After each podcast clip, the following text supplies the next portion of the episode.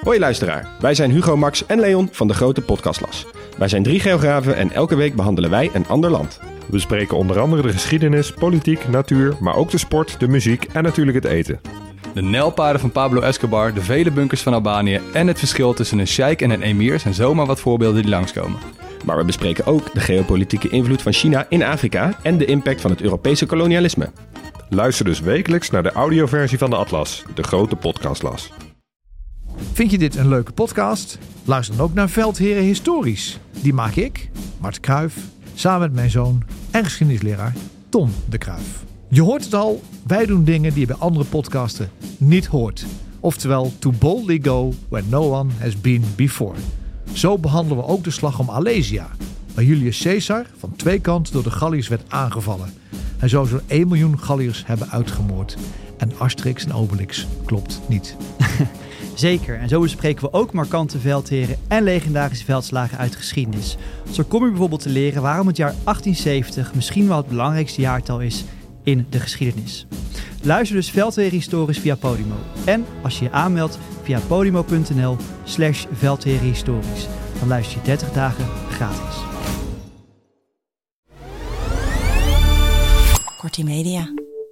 Veldheren is een productie van Corti Media en WPG Studios. De Week van de Waarheid. Blijven de Verenigde Staten en de EU Oekraïne steunen met voldoende wapens? Zelensky gooit zijn diplomatieke charmes in de strijd om zijn bondgenoten te overtuigen van de noodzaak. En voor het eerst hebben onderzoekers berekend hoeveel klimaatschade Rusland aanricht met de Oekraïne-oorlog. Hoe verhouden klimaat en oorlog zich eigenlijk tot elkaar? Dat bespreek ik, Jos de Groot, met generaals buitendienst Peter van Um en Marten Kruijf. En we hebben een speciale gast. Je luistert naar Veldheren. En luister vooral ook naar Veldheren Extra, onze wekelijkse extra aflevering. Waarin Peter en Mart meer vragen van luisteraars beantwoorden. Meld je aan via vriendvandeshow.nl/slash veldheren. Nou, voor de tweede keer van de, in, de geschiedenis van onze podcast hebben we een gast vandaag, Tom Middendorp. Hartelijk welkom. Ja, goeiedag. Fijn dat je er bent. Uh, ik ga je even netjes introduceren.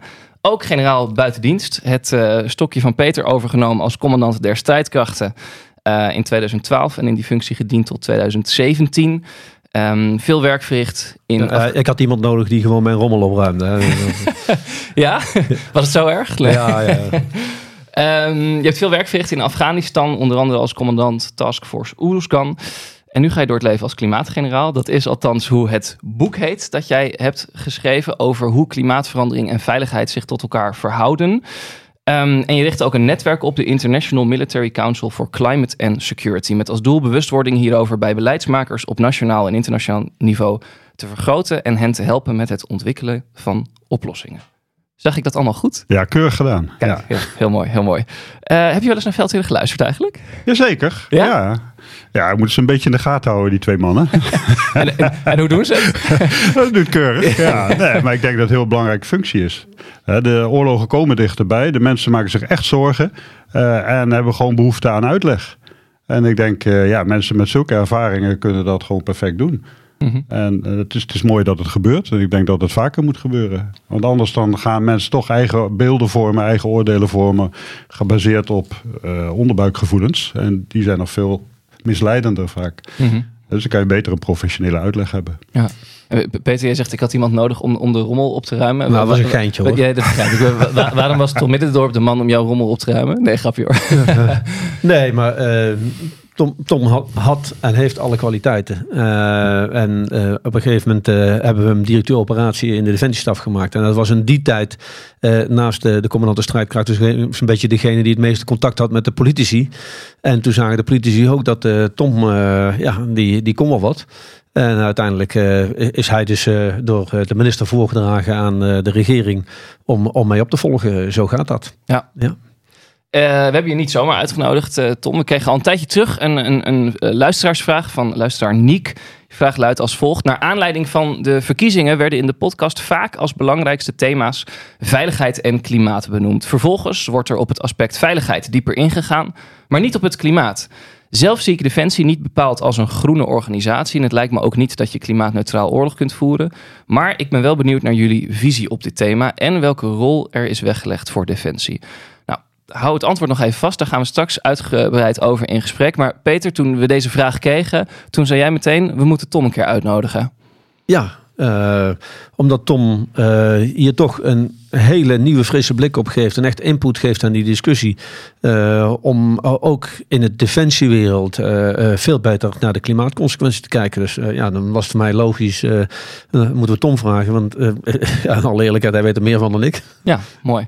we, gaan kijken, we gaan kijken hoe ver we komen. Laten we beginnen zoals elke week met de huidige situatie in Oekraïne. Mart, wat zijn de laatste ontwikkelingen aan het front?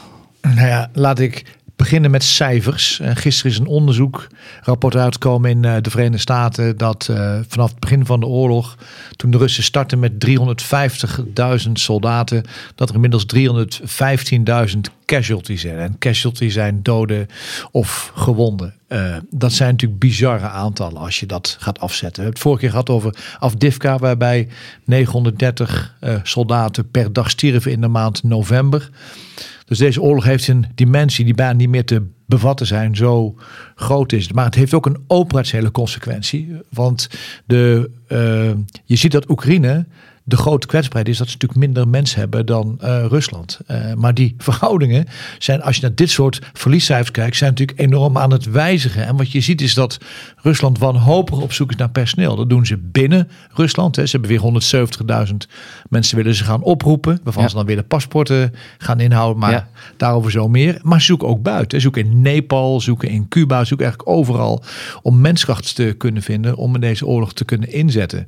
En ja, dat is een dimensie van deze uh, oorlog die eigenlijk laat zien dat de waarde van een mensenleven in Rusland is niet zo hoog wordt gezien als een middel dat kan worden ingezet, maar niet als een levenswezen. Ja, en ik haak er nog even op aan. Uh, je ziet dat in Rusland ook grote druk zit op uh, arbeidsmigranten.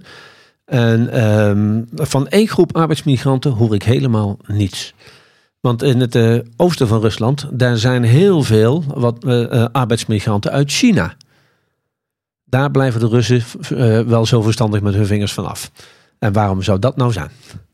Ja, beantwoord de vraag eens. ja, nee, dat ze geen, geen mot met China ja. willen hebben over Chinezen die in, uh, in Oekraïne uh, sneuvelen. Zo simpel is het. Ja. Maar op allerlei andere uh, arbeidsmigranten, van, van welke hoek ze ook komen, er wordt heel veel druk op gelegd. Ja, en de cijfers van Mart, die zijn dan in de personele verliezen, maar ook materieel uh, geeft dat rapport aan dat er heel veel verliezen zijn. Uh, volgens dat Amerikaanse rapport, dat moeten we er wel even bij zeggen, 2200 van de 3600 tanks waar ze daarmee in Oekraïne begonnen, uh, gewoon weg. 4400 van de ruim 13.000 gevechtsvoertuigen, dat zijn dus panzervoertuigen, panzerinfanterievoertuigen, weg. En dat, dat is toch wel hele hoge kosten, ook in materieel aan de Russische kant. Uh, ja, als je dan weer leest dat, uh, dat alleen al uh, in de buurt van Avdivka sinds oktober dat 13.000 gewonden en, en doden zijn gevallen aan de Russische kant. En 220 gevechtsvoertuigen. Ja, dan zie je dat de Russen die echt bezig zijn met toch over de hele frontlijn proberen weer een beetje het initiatief te krijgen. Dat ze er heel veel voor over hebben om dit voor elkaar te krijgen. En, en wat zegt het over de staat van het Russische leger dat ze nu dus dienstplichtigen inderdaad hun paspoort afnemen? Ja, nou ja, als je hebt gevolgd wat er in de Doema aan de hand is, zie je dat er al regelmatig wetten zijn uh, uitgevaardigd om, uh, om ja, bij te dragen aan het beter werven van personeel. En dan niet alleen het werven, maar ook het behouden van personeel. Uh, en, en, nu zie je de volgende stap, dat ze de jongelui dus binnenhalen en ja, ze, ze daarna geen enkele ruimte meer geven om, om weg te komen. Ja. Omdat ze ze gewoon nodig hebben. Maar we hebben het over dienstplichtigen. Die mogen formeel nog steeds niet naar het Oekraïnse front. Ze hebben nu wel bij wet vastgesteld dat ze aan de, bij de grenswachten mogen, mogen dienen. Maar ze mogen nog steeds niet verplicht naar Oekraïne gestuurd worden. Maar er is wel hele grote druk, dat is gewoon publiekelijk bekend, op de dienstplichtigen. Om dan maar een, een handtekening op een ander papiertje te zetten. Er is iemand die dit controleert. Ja, en dan, en dan gaan ze alsnog. Ja. Kijk, het is ook wij kijken heel veel naar game changers, naar fysieke dingen. Hè? Kanonnen, raketten, HIMARS, noem maar op. Maar deze oorlog gaat van goden worden bepaald door, wij noemen dan de mentale component. Wat is leiderschap? Wat is jouw uh, moraliteit? En wat is jouw motivatie om te gaan vechten? Dat slijt aan beide kanten natuurlijk. Hè? Als jouw buddy in jouw loopgraaf wordt neergeschoten, ja, dan ben je wat minder gemotiveerd om te blijven vechten. Maar we zien dat dat niet alleen daalt aan Oekraïnse kant. Hè. De friks die je af en toe ziet van het front van luister, die enorme druk die op die mensen ligt om daar te blijven vechten. Maar ook aan Russische kant daalt het. En wat we niet kunnen voorspellen is wanneer gaat dat impact hebben op de operaties of zelfs op de politiek in Rusland. Want we zien steeds meer berichten hè, via eh, Telegram en andere dat ook in Rusland mensen zich beginnen af te vragen, de moeders van onze soldaten, waar blijven onze soldaten? Waarom komen ze niet terug? Wat zijn de consequenties? Waarom worden de uitkeringen niet uitgekeerd die Poetin had beloofd? Die blijven hangen in die democratie. Dus het is ook een race in moraliteit. Wie daalt eigenlijk het hardste? En Ik weet niet hoe Tom daar tegenaan kijkt, maar... Ben ik ook wel Ja, nou, de, de Russen moeten ons ook niet rijk rekenen hoor. Want de Russen hebben gewoon een enorm incasseringsvermogen. En dat hebben we in de Tweede Wereldoorlog ook gezien. En al die andere oorlogen ook. Waar ze gewoon miljoenen verliezen hebben geleden. Vele malen meer dan nu. Eh, en ze gewoon doorgaan. Hè, daar zitten ze gewoon veel minder mee. Zoals Mart terecht zegt. Het leven, mensenleven is daar gewoon veel minder waard. Hè, dus ik denk dat ze dit ook best wel lang kunnen volhouden. Ze moeten ook voorkomen dat we de positieve nieuwtjes uitvergroten tot een soort trend. Eh, het is de vraag of die trend echt is. Ja. Het, het opvallende is wel dat de jongens die er sneuvelen zijn de jongens uit de rurale gebieden. Hè. Dat zijn vooral de boerenzonen. De zonen van de Aparatsky uit Sint-Petersburg en Moskou, die staan niet aan het front. En dat is toch wel opmerkelijk als je praat over een communistisch land, wat eigenlijk een enorme klasse maatschappij is, want de boerenzoon sneuvelen. Ja. En, tegelijkertijd hebben ze diezelfde mensen ook nodig voor hun oorlogsindustrie. Dus eh, de mensen die ze wegtrekken is ook hun arbeidskapitaal die de oorlogsindustrie in gang moet houden. Dus die twee eh, versterken elkaar negatief eigenlijk. Eh, en dat zijn ook lastige keuzes die, die ze moeten maken nu. Ja. Peter, jij stond vorige week eh, uitgebreid stil bij het feit dat er steeds meer interviews met individuele Oekraïnse soldaten opduiken. Dat ging deze week voort. En ik, ik eh, sla wel aan op wat, wat Tom zegt, namelijk van we moeten de, de positieve puntjes er niet als een soort trend gaan zien. Er waren ook al wat negatieve puntjes hè, in die Ja, zeker. Maar eh nou pak ik eerst even jouw intro op. Want je zei dat Zelensky zijn diplomatieke charmes aan het inzetten is. Nou, dat doet hij ook letterlijk. Want hij heeft zelfs zijn vrouw nu eh, ingezet. Ja. Die een groot interview aan de BBC heeft gegeven. En heeft gezegd van ja, als het Westen ons niet blijft steunen. Dan zijn we eigenlijk ten dode opgeschreven. Ze heeft mijn vrije vertaling van wat ze zei. Mhm. En ze Ehm, zei, dan, dan gaan wij sterven in eenzaamheid. Ja. Vrij vertaald. Dan Ja. gaan wij Oekraïners sterven in eenzaamheid. Dus de Oekraïners eh, snappen echt dat, eh, dat ze eh, het Westen bij de hand moeten houden. En dat ze het Westen dicht aan de borst moeten eh, drukken. En, en ja, vorige week zagen we nog eh heldenverhalen. Maar nu eh, zie ik opeens eh, een groot interview met, eh, met militairen die het eh, veel moeilijker hebben. En er wa- was een interview eh, ehm, met een eh, motorist die, bij, eh, ja, die aan het front zit. En die gewoon eh, heel duidelijk uitlegt dat ze echt tekort aan munitie hebben. En dat ze daar waar ze vroeger de Russen, als ze die zagen, onmiddellijk bevuurden. En dat ze nu eerst drones erop afsturen om de Russen af te schrikken. En, en nog niet mogen vuren. En pas als de Russen daadwerkelijk in gevechtscontact gaan, gaan komen met hun voorste mensen. Dan mogen ze pas hun munitie gebruiken. En daarbij klaagden eh, deze mortiristen ook over het feit dat ze eigenlijk een ratje toe aan granaten hadden. Eh, wij noemen dat lotnummers hè, van vers- verschillende eh, productielijnen. maar dat was nog niet zo erg. Maar ze hebben ze ook uit verschillende landen. Dus niet alleen van dezelfde fabriek, maar van allerlei andere fabrieken. En dat, ja, nou ga ik me even militair technisch worden. Maar als je met dezelfde granaten schiet, dan schiet, dan zet je je buis op een richting. Dan schiet je en dan kijk je of die goed is. En dan stel je je buis bij. En dan heb je met dezelfde munitie, heb je dan een betere eh, trefpunt. Maar als dat andere munitiesoorten zijn, dan is het, het bijstellen geen garantie dat het beter wordt.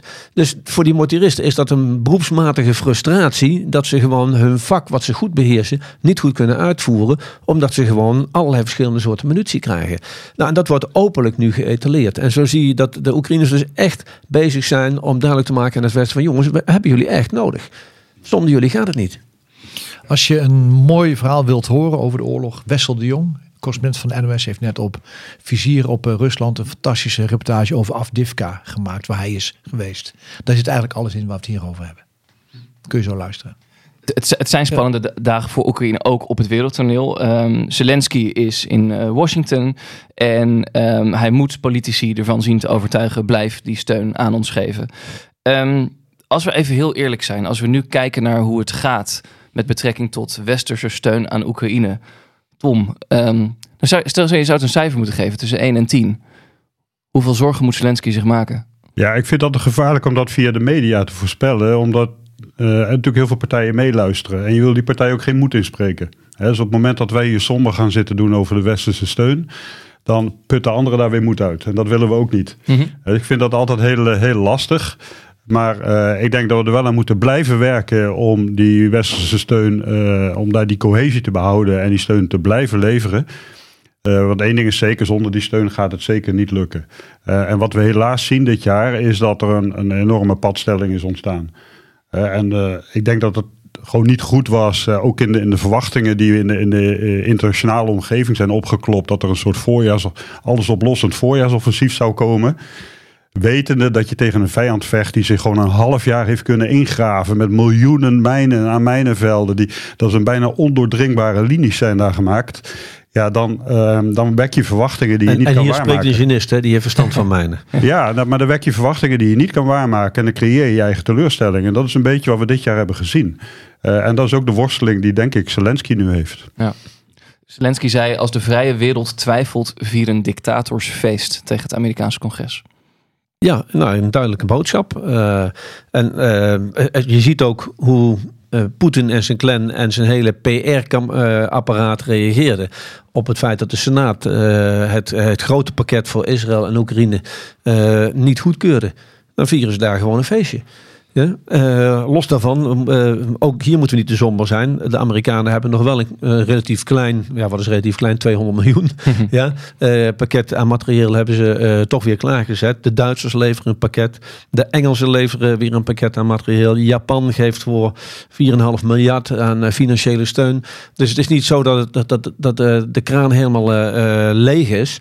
Maar eh, ja, je moet de Oekraïners wel eh, voor de langere termijn die steun blijven, blijven geven. En vergis niet, in Polen natuurlijk is een nieuwe minister-president aangetreden die heel duidelijk voorsteun aan Oekraïne is. Dat vergeten we ook wel eens. Maar er zit wel, en laat ik dan wel wat minder politiek correct doen dan mijn voormalige bazen. Er is iets heel raars aan de hand natuurlijk. Het feit dat je, ik probeer me voor te stellen, dan ben jij leider van het Huis van Afgevaardigden, Republikein en je komt s'avonds thuis en je denkt zo, ik heb het weer fantastisch gedaan. Ik heb steun aan Mexico en daar een muurbouw heb ik verbonden aan het voorbestaan van Oekraïne.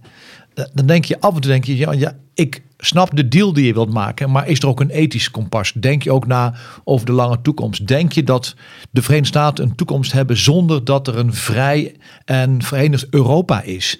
Het antwoord is nee, dat is er niet. Dus het is allemaal heel kortzichtig op de korte termijn gericht en niet op de lange termijn. En dat baart mij zorgen. Dat opportunisme van laten we nu binnenhalen wat we binnen kunnen halen in plaats van de prijs betalen van dingen die moeten gebeuren.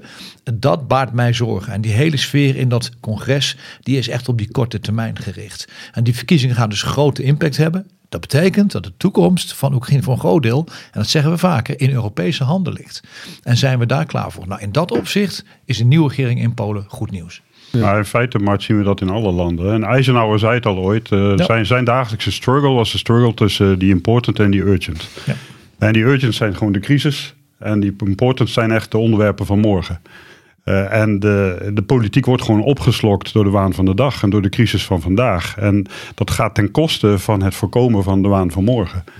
Eh, en dat zie je dus in het congres ook Ja, gebeuren. dat is waar. Maar het mooie was dat wij dus mensen hadden in 46 als Adenauer, Schumann, Monet en Marshall. Hè, die daar anders naar keken. Die door hun ervaringen Ja. in twee wereldoorlogen hebben gezegd. Als wij nu niet over onze schaduw springen, hebben we geen toekomst voor onze kinderen en kleinkinderen. En we zitten nu in een periode waarin 80 jaar vrede en vrijheid in Europa niet meer vanzelfsprekend is. Dus we hebben eigenlijk weer behoefte aan die staatsmensen die zeggen: oké, en de komende 40 jaar moeten we dit dus doen om ons veilig te houden. Maar aan de andere kant, letterlijk aan de andere kant, in Rusland, daar denken ze wel aan de lange termijn.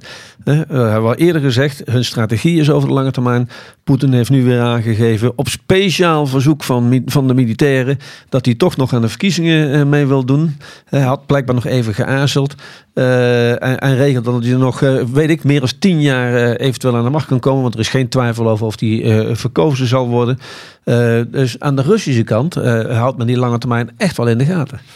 En aan de Chinese kant helemaal. Ah, nou ja, zeker. Ja. In, in het kader van eh, die important en die urgent gaan we het hebben over de verhouding tussen veiligheid en klimaat. Voor we daar naartoe gaan, eh, is het in dat licht wel interessant te kijken eh, naar berichten uit Israël. Ehm, er zijn namelijk nu berichten dat Israël alsnog zeewater zou inzetten in de tunnels van Hamas. We hebben we hier aan tafel vaak gespro- besproken. Er kwamen veel luisteraarsvragen over. Ik ben wel benieuwd, Tom, hoe jij naar die eh, manier van, eh, naar, naar die tactiek kijkt. Ehm, acht je het een, eh, een, een werkbare tactiek en, en wat zijn de bezwaren ertegen? Ja, het, is een oude tactiek. Hè? Dus ook, ook toen wij in de Koude Oorlog ons voorbereiden op de komst van de Russen. als je bijvoorbeeld naar Zwitserland kijkt, die heel veel tunnels had. Heel veel van die tunnels werden voorbereid, niet ter vernietiging, maar om ze onbruikbaar te maken voor een tegenstander.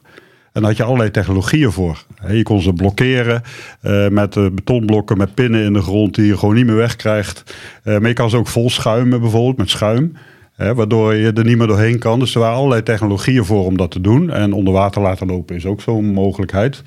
Uh, het nadeel daarvan is van onder water lopen dat je, uh, ja, dat is niet discriminerend. Hè? Dus als daar gijzelaars in die tunnels zitten, ja. Ja, die worden dan ook getroffen. En dat wil je niet. Uh, dus daar, daar zitten grote nadelen aan om dat op die manier te doen. Maar je kan natuurlijk wel delen van tunnelstelsels kan je onbruikbaar maken. Uh, en dat kan je doen op een manier waardoor jij geen risico loopt. Door bijvoorbeeld vol te schuimen. Uh, waardoor die tegenstander ze niet meer kan gebruiken. En daarbij klinkt dan nu ook het bezwaar als er heel erg veel zoutwater in die tunnels gepompt gaat worden, dan gaat dat op den duur effect hebben op de zoetwatervoorziening van Gaza. Ja, dat sowieso, ja. En dat zien we in Nederland ook. Hè. Het zoutwater dringt gewoon onze ondergrond binnen, ons grondwater binnen. Waardoor uh, ook dat de landbouw beïnvloedt. Hè. En het vermogen om puur voedsel te, uh, te laten groeien ja. uh, wordt minder. Nou, dan komen we daarbij volgens mij um, bij het moment waarop ja, natuurverschijnselen, of het zijn eigenlijk geen verschijnselen, het wordt actief de natuur wordt ingezet om ja, een conflict te beïnvloeden. Um, wij kwamen bij het onderwerp van uh, klimaat en defensie vanwege een luisteraarsvraag van Niek. Ik herhaal hem nog een keer. Hij schreef ons. Naar aanleiding van de verkiezingen werden in de podcast vaak als belangrijkste thema's veiligheid en klimaat benoemd. Uh, vervolgens wordt er op het aspect veiligheid dieper ingegaan, maar niet op het klimaat. Zelf zie ik Defensie niet bepaald als een groene organisatie en het lijkt mij ook niet dat je klimaatneutraal kunt oorlog voeren. Wat is jullie visie op dit thema en welke rol is hierin weggelegd voor Defensie? Nou, brandlos zou ik zeggen. ja, ja nou, allereerst ben ik heel blij dat uh, Peter en Mart uh, ook dit zo duidelijk hebben kenbaar gemaakt. Dat de toekomst afhangt van die twee thema's. En ik richt mij volledig op de verwevenheid tussen die twee thema's: klimaat en veiligheid. Het boek heet Klimaatgeneraal. Het heet niet de klimaat. Ik pretendeer niet de klimaatgeneraal te zijn. Maar het is een bijnaam die ik kreeg. Toen ik dit voor het eerst aankaartte, toen ik nog CDS was. Iemand heeft jou zo genoemd. Werd er een beetje lacherig op gereageerd. Ja. Hè? Van ja, die generaal is een beetje het spoortje kwijt. Uh, en toen kreeg ik de bijnaam Klimaatgeneraal. En ik heb dat maar als een soort geuzetitel omarmd. Omdat ik gewoon in mijn werk zag wat voor een enorme stempel het klimaat nu al drukt op onze veiligheidsomgeving. Uh, klimaatverandering gaat op, ik denk op drie niveaus de, de wereld op zijn kop zetten. Op geopolitiek niveau, neem het Arktisch gebied wat nu wegsmelt. Daar ontstaat gewoon een compleet nieuwe arena. Rusland is zijn hele nucleaire arsenaal naar het noorden aan het verplaatsen. Kan van daaruit direct de oceanen op. Dus dat geeft een enorme geopolitieke verschuiving. Daarnaast zie je dat uh, we geopolitiek uh, van een globaliserende wereld naar een meer fragmenterende wereld aan het verschuiven zijn. Waardoor je ook meer competitie krijgt. Competitie ook rond schaarsten. Schaarste is een van de belangrijkste redenen voor oorlogen geweest in onze geschiedenis. Het gaat altijd om toegang tot dingen die schaars zijn. En we zien steeds meer schaarste komen, ook door het veranderende klimaat. Uh, dus op geopolitiek niveau wordt dit een belangrijke aanjager van conflicten. Maar daaronder zit het regionale niveau. Je ziet dat de droogtes, overstromingen, met name in de fragiele regio's in de wereld, heel ontwrichtend gaan werken. En we hebben het zelf ervaren in de missies waar wij in hebben gezeten. In Afghanistan, de, droogte, dat zorgt er gewoon voor spanning. Het zijn agrarische bevolkingen, die hebben water nodig. Als dat water er niet is, gaan ze ruzie maken over dat beetje water wat er wel is. Want anders kunnen ze niet overleven. En die ruzie, daar speelt een Taliban op in. Dat die zeggen, oké, dan spelen wij wel scheidsrechter. Ja, en dan speelt... heel even, wat, een hoop mensen waarschijnlijk niet weten... is dat er eeuwenoude irrigatiesystemen ja, waren. Zeer ingenieus, heel, heel simpel, maar zeer ingenieus. Om dat water zo goed mogelijk te verdelen. Ja, als er dan geen water meer is, dan maak je dus iets kapot wat al eeuwen bestond. Sorry dat ik interrupeer, maar nee, gewoon even... helemaal terecht, ja. Uh, dus in, in, die zin heeft het gewoon indirect een aanjagend effect op onvrede. En dat hebben we ook gezien in Irak, waar, waar IS de Mosul dan bezette en als een, een, soort instrument, machtsinstrument gebruikte van of je werkt mee of je krijgt geen water. Ja. ja. dan heeft die bevolking geen keus meer. Dat hebben we gezien in Somalië, waar we de piraterij bestreden, maar in feite ja, we achter arme boertjes en vissertjes aan die geen keus meer hadden. Die gewoon door de droogte, door de overbevissing, door de opwarmende wateren, eh konden ze hun geld niet meer verdienen. Ja, en dus maken ze die overstap. En dat hebben we gezien in Mali. Waar mensen door de droogtes eigenlijk in handen van het extremisme werden gedreven. En dit is nog maar het begin, helaas. Ja. Dus het klinkt allemaal heel somber, maar klimaatverandering heeft een enorme ontwrichtende werking op mensen, omdat het direct de water- en voedselveiligheid aantast. En dat zijn basisvoorzieningen van een bevolking. En dat leidt tot allerlei strubbelingen. Ja, dan hebben we het nog niet over natuurrampen gehad. Ja, ko- ko- komen we daar. Mart, heb jij het ook gezien eh, toen jij in Afghanistan eh, was? Dat inderdaad de droogte, schaarste tot conflicten leidt? Nou, de extreme met name, hè, de extreme hitte en de extreme droogte leiden tot problemen. Maar soms hadden we ook extreme waterval. Waar we mensen moesten evacueren omdat je overstroming had in een gebied wat ontzettend droog was. Dus de extremiteiten in klimaat en het effect daarvan op de aarde, die nemen steeds meer toe. Kijk, en het thema op zich is, is, is eh, op zich ouder dan nu. Hè. Toen ik studeerde aan de Duitse krijgsschool waren er al vier studies over het effect van water op oorlogen. Maar dit is een stap verder. Dit is een fundamentele oorzaak voor frictie in de wereld die we gaan krijgen. En waar je dus maatregelen op moet nemen, maar waar je ook op moet anticiperen. Wat betekent dat nou voor ons allemaal? En die strijd om toegang tot grondstoffen, wat Tom zegt, die is al aan de gang. Hè? Die is in Azië aan de gang, die is in Afrika aan de gang. Zie je China en Rusland heel actief opereren. Verenigde Staten gaat ook die kant op. Europa staat er nog een beetje naar te kijken, terwijl wij uitermate kwetsbaar zijn, want we hebben geen grondstoffen en weinig maakindustrie. Dus het is niet alleen een theoretisch belang, het is ook ons eigen belang dat we er heel snel over gaan nadenken. Ja. Tom, eh, ehm, een van de boodschappen die ik uit jouw boek eh, destilleer, ehm, is dat klimaatverandering een bedreiging is voor de wereldvrede. Wanneer drong dat besef tot jou door? Nou ja, eigenlijk heb ik in die missies zijn de zaadjes geplant in mijn hoofd. Hè. Alleen toen legde ik de relatie niet met klimaat en klimaatverandering. Kijk, in, zo'n missie is, is eh, hitte en droogte en overstroming. Ja, dat is een gegeven waar je op dat moment mee moet werken. Eh, pas toen ik CDS werd en ik keek naar de toekomst van de krijgsmacht, toen zijn we gaan kijken wat zijn nu de echte gamechangers. Wat, wat dwingt ons tot verandering? En toen pas is dat muntje eigenlijk gaan vallen dat klimaatverandering ook zo'n gametje die echt de wereld op zijn kop gaat zetten en die onze veiligheidsomgeving drastisch gaat veranderen. Dus daar zullen we als defensie veel meer rekening mee moeten houden. Dat zullen we moeten gaan inbedden in alle strategische analyses, in de analyses van onze inlichtingendiensten eh, en daar dan weer ons op moeten gaan aanpassen van hoe gaan wij daar een antwoord op vinden. Op welke manier speelt klimaatverandering op dit moment een rol, misschien op de achtergrond, in de oorlog in Oekraïne? Ja, ik denk een hele indirecte rol. Het is zeker geen directe reden daar. Het is zeker niet de aanleiding voor dat conflict geweest. Dat, dat had echt een andere aanleiding. Uh, maar op de achtergrond speelt het wel. Hè. De hele energiecrisis die wij in Nederland hebben gehad, uh, heeft hier ook mee te maken. Hè. De, we zien nu ook dat de, de, afhankelijkheden die we hebben van schaarse grondstoffen, zoals olie en gas, uh, zeker als het uit Rusland komt, dat dat kwetsbaarheden zijn geworden.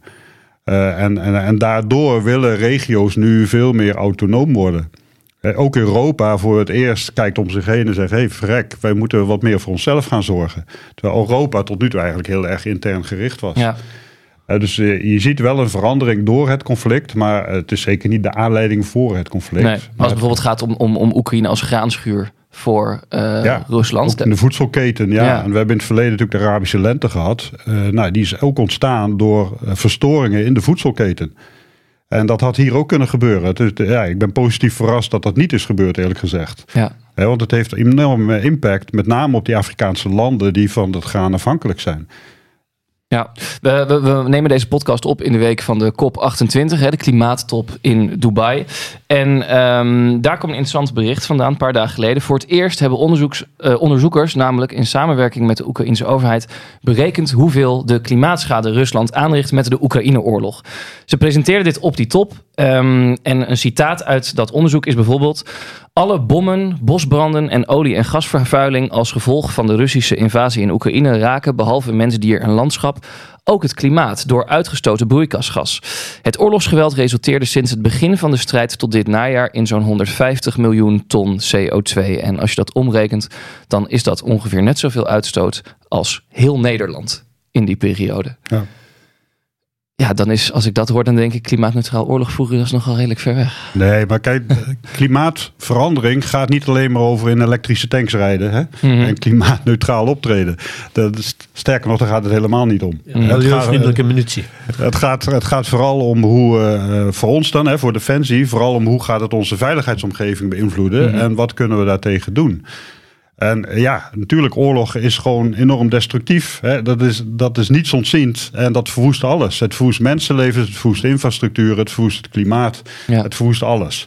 Hè, dus oorlog staat absoluut in de weg van oplossingen, ook voor de klimaatcrisis. En Ja. dat zien we over de hele wereld. Daar waar instabiliteit en conflict is, eh, kan je geen adaptatie- en mitigatieprogramma's uitrollen. Nee. En- die, en die, dat- die onderzoekers die hangen er een prijskaartje aan van 9,6 miljard dollar aan klimaatschade. En ze zeggen, dit moet Rusland terugbetalen. Is dat op enige manier een denkbaar scenario? Nou, dat lijkt me, ja, ik vind het een mooie wens en een mooi idee, maar eh, het is voer voor juristen. Eh, en Rusland zal dat nooit accepteren. Dus ik, eh, ik denk niet dat je daar eh, veel van moet verwachten. Ja, ik meende Dirk Sauer op tv te horen, dat er, te, horen zeggen dat er zo'n 300 miljard aan Russisch geld momenteel in het Westen eh, onder sancties is vastgezet. Eh, en er zijn natuurlijk regelmatig discussies, die, die krijgt iedereen mee. eh, van moeten we met dit geld niet iets voor Oekraïne doen? Eh, moeten we misschien straks wel van dit geld die klimaatschade gaan betalen? Ja, ik ben het met Tom eens, dat is echt voer voor juristen Mhm. en- voor mensen uit de financiële wereld. Eh, het is natuurlijk een, een enorme bult geld. En eh, er zal uiteindelijk eh, iets moeten gebeuren. Eh, straks zullen we ook in ieder geval Oekraïne weer moeten opbouwen. Eh, en daar zal ergens geld vandaan moeten komen. Ja. Maar eh, ik zie het 1, 2, 3 nog juridisch eh, eh, ehm, juist nog niet gebeuren. Maar ik ben er geen expert in. Ja, Tom, jij ziet dat verband hè, tussen klimaat en veiligheid. Is het dan niet heel ironisch dat je ziet dat we wel veel middelen gaan vrijmaken voor klimaat, zo langzamerhand over de hele wereld, maar dat we pas naar veiligheid zijn gaan kijken op het moment dat Rusland Oekraïne aanvalt, een oorlog die eigenlijk weinig met klimaat te maken had. We hebben daar niet op geanticipeerd, dus we hebben dat verband dus niet gezien. Maakt je af toe niet een beetje cynisch als je dit zo ziet? Ja, je zou er cynisch van kunnen worden. maar dat ben ik zeker niet. Ik ben een optimist. Ik denk dat we hier zeker uit gaan komen. Maar we moeten er wel op anticiperen. En dat is een beetje mijn zorg. Hè, dat wij pas in actie komen als het te laat is. En dat zie je eigenlijk op, het gebied van, hè, op ons gebied van veiligheid. Zie je dat continu gebeuren. We gaan pas investeren op het moment dat eh, het noodlot toeslaat. En eigenlijk moet je investeren om te voorkomen dat het de noodlot toeslaat. Dus we zijn typisch te laat. En dat is met klimaat ook. Dus voor, voor beide geldt dat we wat minder aan, aan eh, symptoombestrijding moeten doen. En, en wat meer moeten leren anticiperen. En voorkomen dat de ellende naar ons toe komt straks. Nog één ding uit dat onderzoek. Eh Trouw schreef daarover en eh, in de kant stond... eh, eerder verkende deze onderzoeksgroep ook de juridische term ecocide. Een opening, of die een opening kan bieden om Rusland aansprakelijk te stellen voor milieuschade in Oekraïne. Die onderzoeksgroep schat dat dit nog niet mogelijk is... omdat de term ecocide pas sumier in wetboeken belandt. Ehm, en bovendien stelt die term ecocide dat een dader doelbewust schade toebrengt aan de natuur. Nou, en dan is het verhaal bij die Kachovka-dam. Zou je die claim misschien kunnen maken? Maar als het puur gaat om de oorlog als geheel, ja, dan wordt het natuurlijk wel moeilijk om dat vast te stellen. Ja, dat is niet te doen, denk ik hoor. Want punt 1, de juridische basis is nog heel dun. Er is nog maar heel weinig wet en regelgeving op dit vlak. En punt 2, moet je opzet kunnen aantonen. En eh, ja, de, de oorlog. eh, Er is natuurlijk wel een bewuste keuze om oorlog te voeren. Maar er is geen bewuste keuze om de klimaat te vernielen in dat land. Hè. Dus de, de opzet achter de klimaatschade is heel moeilijk aantoonbaar, lijkt mij. Mhm. Eh, laat staan dat je er iemand voor kan aanwijzen. Dus eh, ja, ik, ik vind dat een moeizaam proces. Het is wel goed dat dit wordt gevoerd hoor. Want het maakt ons wel bewust dat ook die schade ermee gepaard gaat. En dat we ook daar wat aan moeten doen. Dus ik denk dat dit wel aanleiding kan zijn voor nieuwe wet en regelgeving in de toekomst. Ja, Maar op dit moment is het echt verhalen daarvan eh, nogal lastig. ja want al, en als het gaat om die Kachovka-dam, hè, daar werd, nou, de dam werd eh Ja. ontplofte, zou ik maar zeggen. En ongelooflijk veel water. Eh, destructief natuurlijk voor land, voor landbouw. Maar dat deden wij ook hè, in Mhm. Nederland. Ja. We hadden zo. de waterlinies Ja. en we hadden inundatieplannen. En dan lieten we gewoon bewust, staken wij dijken door om, om landen onder water te laten lopen. Om ons te verdedigen, om het ontoegankelijk We te richten maken onze voor de eigen vijand. klimaatschade aan eigenlijk. Ja, Ja. Dus het is, ja, het, het is een middel wat in de oorlogsvoering eh, breder wordt gebruikt. Ehm, dan, wat een ander deel van die luisteraarsvraag... die eh, ging over in wel, op welke manier kan defensie een, een rol spelen... als het gaat om het tackelen van klimaatverandering... als het gaat om verduurzaming. Ehm, ik las op de website eh, van Defensie... dat, veert, dat 50% van de CO2-uitstoot van de overheid komt van Defensie. Ja. Eh, welke rol ligt er dan voor Defensie als het Nou, gaat? er ligt wel een verantwoordelijkheid. Ja? Hè? Maar nogmaals, het gaat niet alleen om CO2-reductie. En gelukkig is er vanochtend in diezelfde kop ook Ja. een overeenkomst gebruikt, eh, bereikt over het terugdringen van eh, fossiele brandstoffen. Ja. Dus dat is mooi. Dat had eigenlijk niemand meer durven hopen. Maar voor Defensie zijn er een aantal rollen. Punt 1, waar we het net over hadden. Je zal dit meer in je strategische beschouwing, in je inlichtinganalyses moeten inbedden. Als een aanjager van conflicten, als een stempel die op onze veiligheid wordt gedrukt. Punt 2, de adaptatiekant. Eh, wij, wij moeten kunnen optreden in alle klimaatomstandigheden. Dat stelt eisen aan mensen en materieel. Die eisen moeten we doorvertalen in onze verwerving. Eh, die moeten we doorvertalen in onze trainingen. Eh, wij moeten ook eh, aan de adaptatiekant onszelf beschermen. We hebben de Delta-werk in Nederland. We hebben ook een derde hoofdtaak. Eh, dus op het moment dat natuurrampen leiden tot rampen in Nederland, wat we natuurlijk in Limburg hebben gezien, wat nu met die zeespiegelstijging ook weer dreigt eh, voor aan, de, aan, de, aan onze kusten, eh, ja, dan moet de Defensie er wel klaar voor zijn om daarbij te springen. En die taken moeten we denk ik serieuzer gaan nemen. Ik ben zelf betrokken geweest bij Irma in, in het Caribisch gebied, waar gewoon, en dat is ook Nederland, hè? Storm. Ja, de storm, Ja. de hurricane eh, in Sint Maarten, waar, waar gewoon de infrastructuur van een heel eiland werd verwoest. Ja. Alle vliegvelden, havens, elektriciteit, alles werd verwoest. En dan is er maar één organisatie die kan bijspringen, dat is Defensie. Ja. Dus er, er wordt steeds meer een beroep op ons gedaan ook om daarin bij te springen. Of we nu leuk vinden of niet, dit gaat gewoon gebeuren, dus daar moet je je op voorbereiden. Ja, en daarnaast eh, denk ik dat wij ook kunnen helpen om met name in die regio's om ons heen, hè, die door klimaatverandering steeds instabieler gaan worden, waar we ook het gros van onze conflicten hebben eh, uitgevochten. En dat is Noord-Afrika, het Midden-Oosten, Zuid-Azië. eh, moet kunnen helpen om daar een omgeving te creëren die stabiel genoeg is om weerbaarheid tegen klimaatverandering, de grote miljardenprogramma's die daarvoor zijn, om die mogelijk te maken. Ja. Dus veiligheid kan ook randvoorwaardelijk zijn om aan, aan, aan klimaatverandering iets te doen. Ja. En dat is nog aan de adaptatiekant. En daarnaast heb je de mitigatiekant en dat is het terugdringen van CO2. En ik denk dat Defensie daar best wel stappen in kan zetten. Maar het moeten wel stappen zijn die onze gevechtskracht niet aantasten. Ja. Eh, en, en ik denk dat we meer in kansen moeten denken. Defensie is altijd de eerste geweest die innovaties heeft omarmd. Alle soorten innovaties. Waarom niet innovaties op het gebied van groene technologieën? Maar Ik ik ben wel benieuwd, Mart, ben jij in je, in je werkzame carrière bezig geweest met duurzaamheid? Nou, ik zal, eh, toen ik als jonge luitenant begon op de Sax-Wijnberg-kazerne in Arnhem, eh, gingen we eh, elke maand gingen we brandflessen gooien op een oude Sherman tank. En dat deed iedereen. Met twee derde olie, een derde benzine. Daar zijn nu huizen gebouwd. Ik zou er niet gaan wonen. En er was een tijd dat eh, een voertuig kon rijden als de monteur zei: zolang je er meer olie boven kunt ingooien, zodat er onderuit lekt, ben je inzetbaar. Dus wij komen uit een hele andere tijd. Aha. Dat- Uit een hele andere tijd.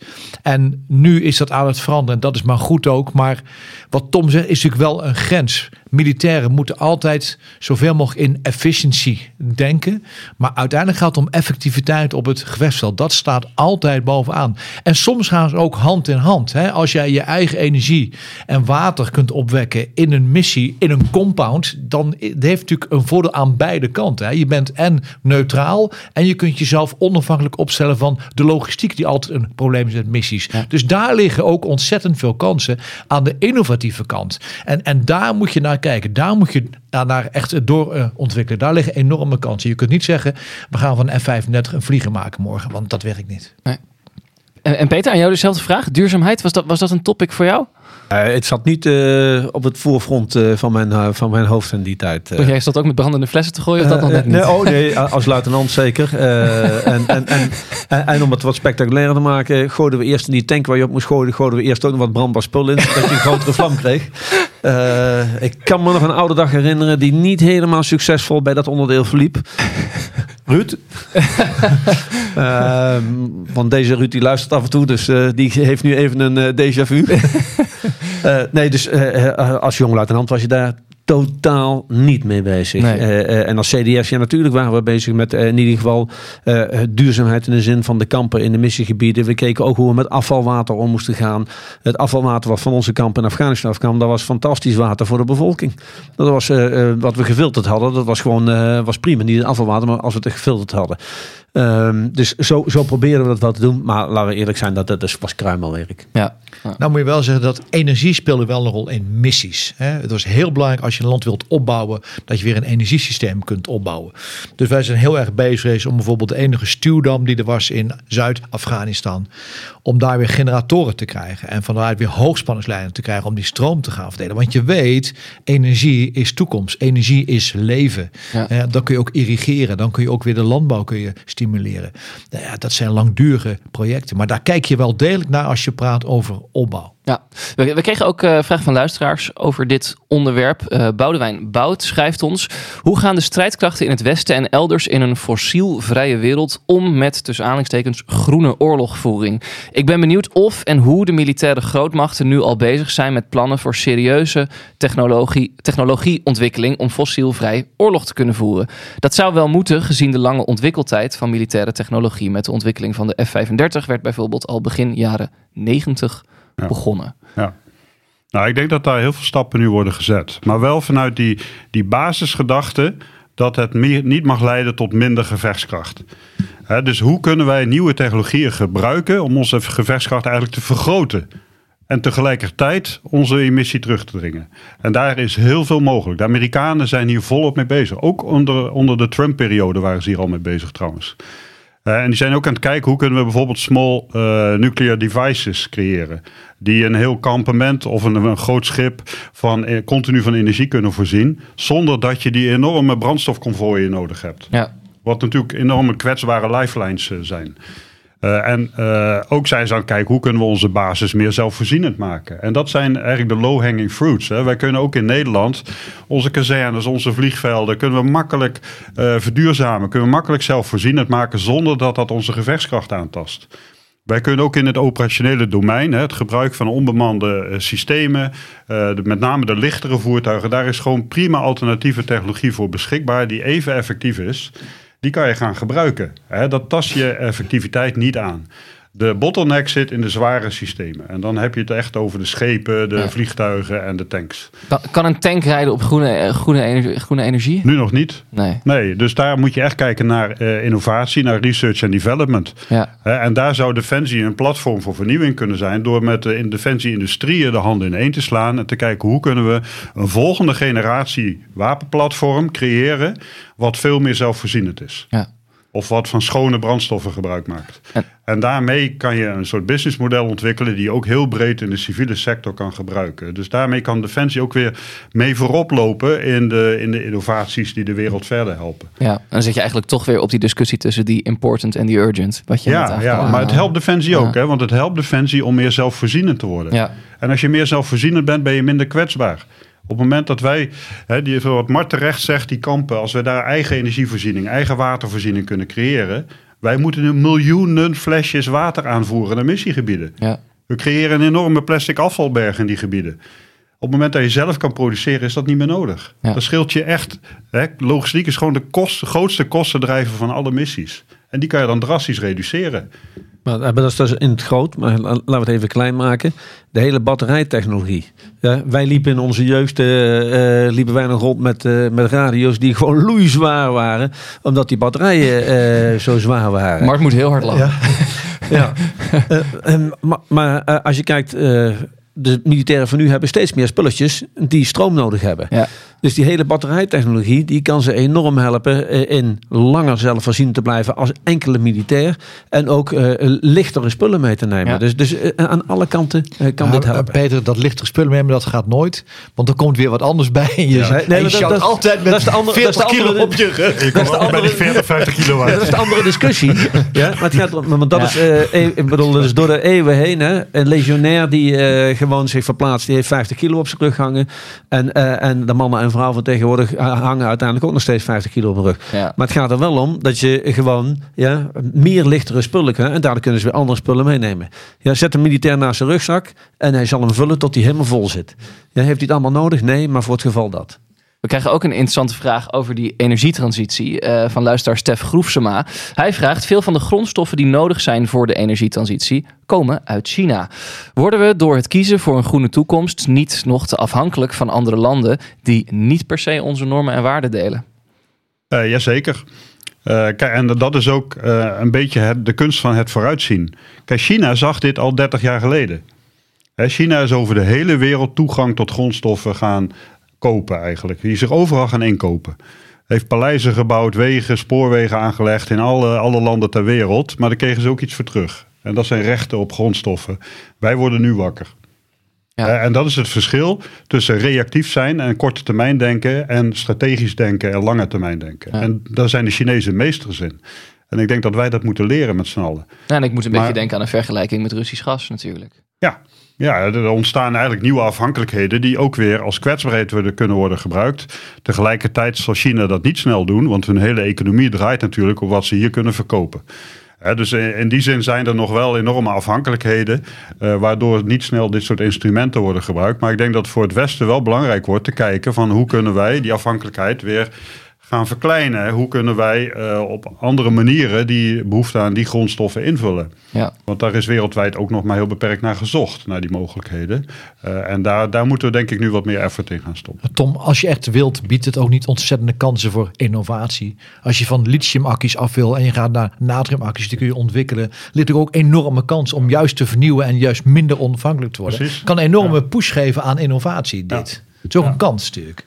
Ja, ik, ik ben het helemaal mee eens. En ik, ik ben nu heel veel in contact met uh, grote investeerders, met bedrijfsleven, uh, om ze met name in beweging te zetten om te innoveren op het gebied van circulariteit. He, want uh, naast klimaatverandering hebben we natuurlijk ook een, een groeiende wereldbevolking. Wat, wat, daar hebben we het nog helemaal niet over gehad, maar wat ook een enorme stempel gaat drukken. En daarnaast hebben we een afnemende beschikbaarheid van grondstoffen, wat ook een stempel gaat drukken. Dus ja. we zien een steeds grotere kloof tussen vraag en aanbod ontstaan. En eh, het is eigenlijk een doodlopende straat. Als wij die groeiende vraag willen invullen op een manier zoals wij nu produceren, dan gaan we alleen maar sneller die grondstoffen verbruiken. Ja. We verbruiken nu 92% van alle grondstoffen die we uit de grond halen. Dat veranderen we in afval.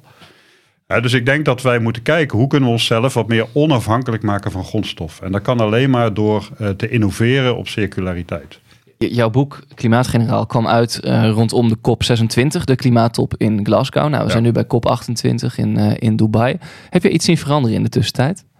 Uh, ja, het ontwikkelt zich. En wat het goede is dat, dat het besef begint door te dringen. Mm -hmm. ik ben heel blij met hoe de NAVO dit oppakt. Ja, de NAVO heeft nu gezegd: wij willen leidend worden in de wereld op het gebied van klimaat en veiligheid. Ze hebben een hele aparte divisie daarop opgericht, die zich daarmee bezighoudt. Gaan nu een Center of Excellence oprichten op dit thema. Ik weet zeker dat dat nu ook steeds meer in de inlichtingendiensten ook een thema gaat worden. In Amerika is dat al zo. In Engeland nu ook. En ik denk dat het in andere landen ook gaat gebeuren. Dus ik zie wel een verandering, een soort bewustwording op ja. dit thema. Waar we wat meer volwassen en niet meer lacherig over klimaatgeneraals, maar wat meer volwassen met dit thema omgaan. Ja. Ik las ook tot slot um, in jouw boek uh, dat jij graag het motto hanteert: Think big, act small, start somewhere. Um, en je schrijft een heel mooi hoofdstuk over hoe individuen het verschil kunnen maken. Wat is nou een voorbeeld van een individueel uh, project wat jij hebt gezien waarvan je denkt, daar hou ik mij aan vast met het oog op de toekomst? Ja, het mooiste voorbeeld vind ik zelf uh, de, in een van de Future Force conferenties die we organiseerden. Waar trouwens zo'n 1200 eh, mensen op afkwamen hè, van over de hele wereld. En slechts, 11, slechts 100 militairen hadden we toegelaten. Hm. Ja, dus je, daar ontstond gewoon een enorme kruisbestuiving tussen allerlei werelden op gebied van veiligheid. en daar kwam een man naar me toe en die was een kunstenaar, een beeldhouwer. En die zei, ik heb het probleem, uh, oplossing voor het probleem van, uh, van de watertekorten. Ik kan water uit woestijnlucht halen. En hij, een fantastisch verhaal. En uiteindelijk wilde ik hem eigenlijk succes wensen weer doorlopen. Want het klonk een beetje te fantastisch. Maar toen dacht ik, ja, maar stel nu eens dat dit werkt. Hè? Stel nu eens dat hij die technologie echt kan ontwikkelen. Uh, daarbij kan Defensie zichzelf onafhankelijk maken op watergebied. Uh, maar daarmee kan je ook voorkomen dat die mensen die nu moeten gaan migreren of naar richting extremisme gaan, dat die gewoon in hun dorpje kunnen blijven en daar een nieuwe toekomst kunnen bouwen. Daar kan dat aan bijdragen. Dus het kan een enorm uh, instrument zijn, ook voor toekomstige vrede.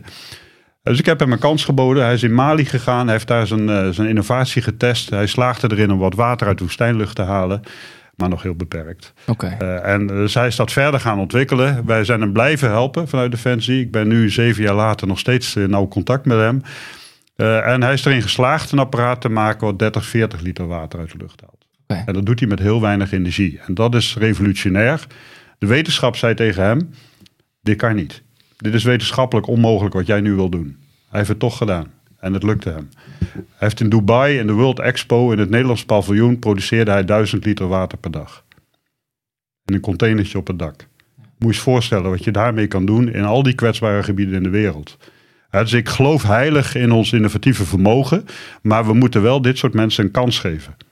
We moeten niet aan zero risk denken van ja, innoveren kost, betekent dat je 9 van de 10 keer gaat het niet lukken. En dan moet je gewoon accepteren. Het gaat om die ene keer dat het wel lukt. En die mensen moet je een kans geven.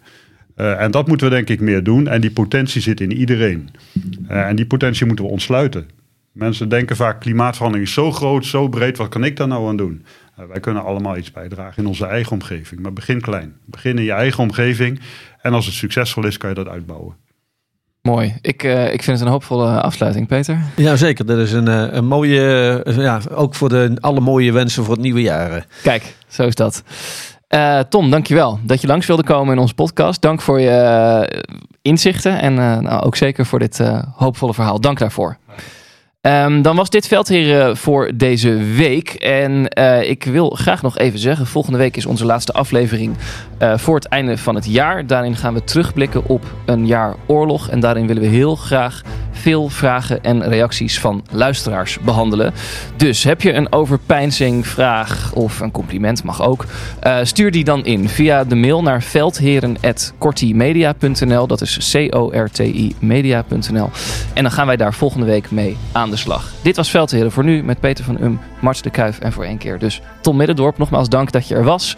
Volg ons op X en op Instagram. En hopelijk zien we je ook bij Veldheren extra op vriendvandeshow.nl slash Veldheren. Waar ook nog even Tom Middendorp aanschuift. Nou, dat allemaal uh, vandaag dus. Heel graag tot volgende week.